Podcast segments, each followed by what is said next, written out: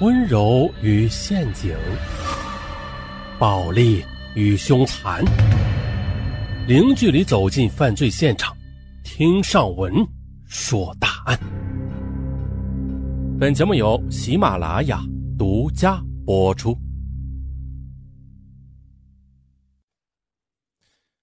二零一六年的十月十二日，一位母亲在儿子的陪同下来到湖北省麻城市派出所。他向派出所民警求助，说希望派出所能够帮忙寻找已经失去联系十多天的女儿。失踪的女子叫夏某，家人都亲切的叫她夏小妹。夏小妹从二零一六年的年初开始就独自一人在麻城生活了。夏家一家人都是湖北麻城人，但是全家都在河北打工。年初因为夏小妹提出要在麻城学车。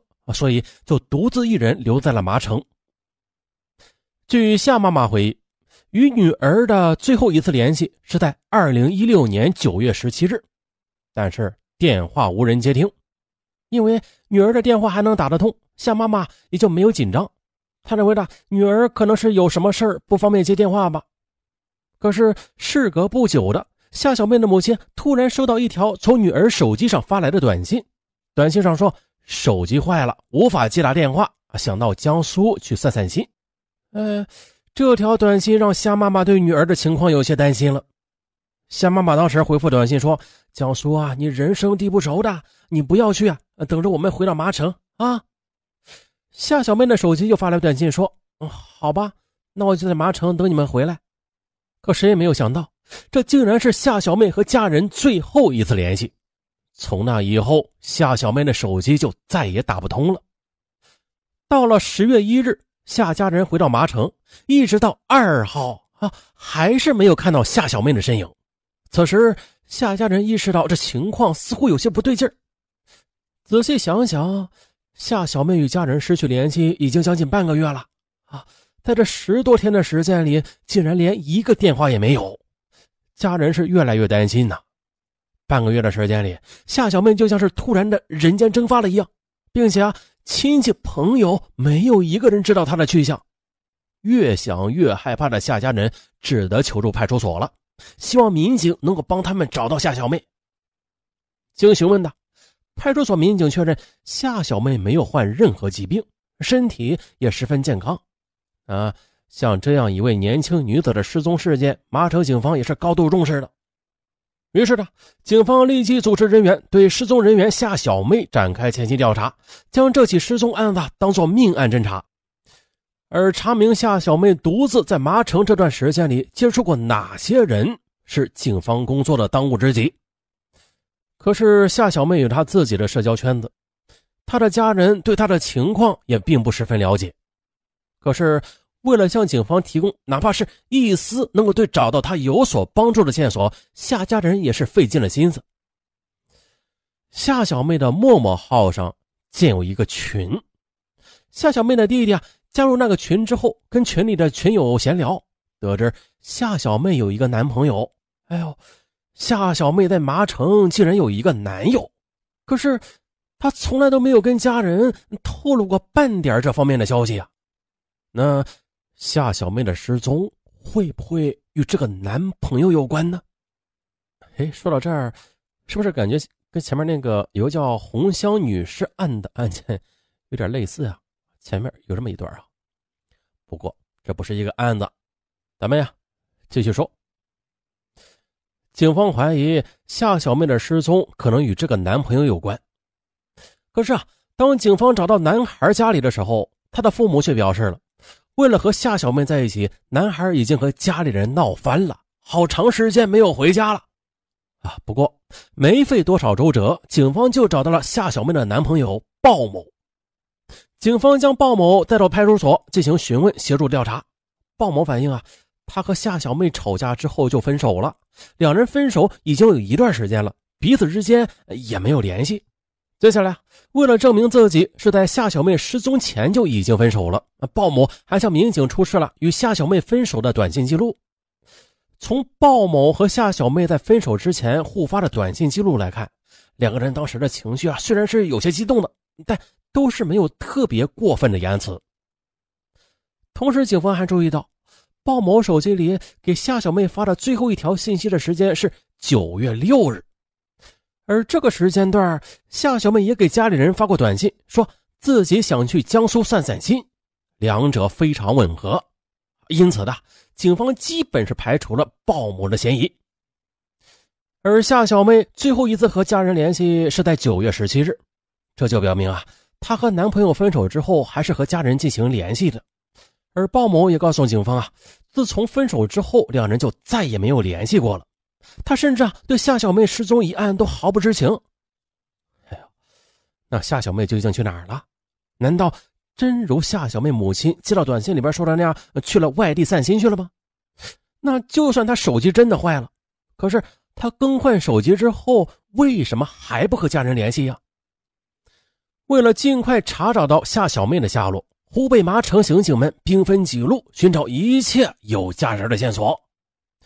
警方也采集了夏小妹母亲的血样，在失踪人口数据库里边进行对比，也没有任何收获。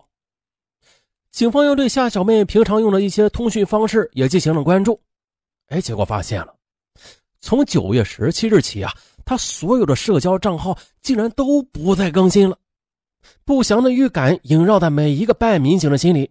虽然每一个办案民警的心里啊，都期盼着夏小妹能够平安的被找到，可是直觉告诉他们呀，接下来的工作不得不按照最坏的结果去侦查了。他们仔细的排查起夏小妹的社会关系，希望能从中找到线索。而通过跟夏家人的沟通，警方注意到夏小妹是一个感情十分丰富的女人，因为夏小妹之前是有过一段婚姻的，她于二零一一年和麻城另外一个男人结婚了，这段婚姻只维持了三年，到了二零一四年，两人就离婚了。夏家人接着说的。离婚之后的夏小妹性情大变，玩的是更加肆无忌惮了。那么，夏小妹的失踪会不会跟她的前夫有关呀？经调查的，夏小妹的前夫是一名船员，可在案发时间段里，他却根本不在国内。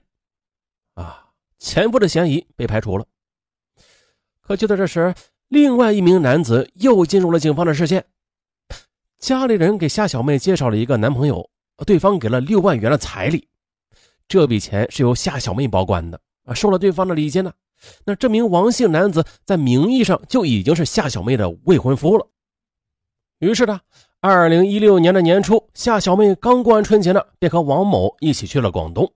但是在那里啊，她只待了一个多月，这夏小妹啊就独自的回到麻城了。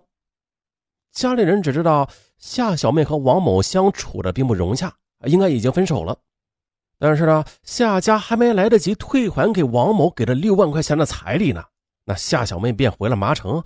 那么，会不会是这个男子带走了夏小妹呢？可是经过调查的，王某一直在广东打工呢，和夏小妹也没有任何联系，因此警方也排除了王某的嫌疑。在调查中啊，警方还了解到了夏小妹在麻城时有一个姓范的女孩，和她关系还是比较密切的。哎，也许这个人可以提供一些有价值的线索吧。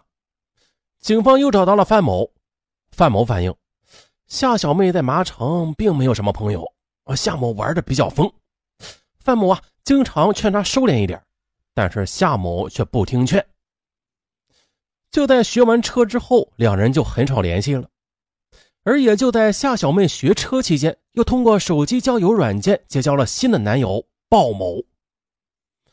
据了解，在夏小妹失踪前的那段时间里，她和鲍某啊一直是在麻城市鼓楼的一处出租屋内同居的。得知这个消息之后，警方立即派出技术人员赶到出租屋进行勘查，希望能够有新的发现。警方在对出租屋的墙面以及地面上进行仔细勘查，但是没有发现任何有价值的痕迹的物证。警方又走访出租屋周边的租客。了解大家最后一次看到夏小妹是在二零一六年九月四日晚上，而从那以后再也没有人看见过夏小妹了。而九月五日，鲍某就已经和夏小妹分手了。房东也介绍说，九月四号以后，他再也没有见到过夏小妹。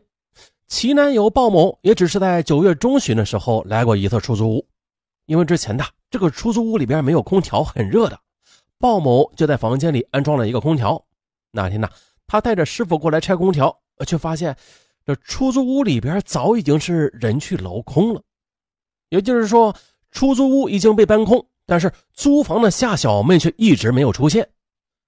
啊，本来以为这条线索也要就此中断了，可是的，不经意间的了解到的一个细节，却让警方意识到这间出租屋里边似乎还藏着其他的秘密。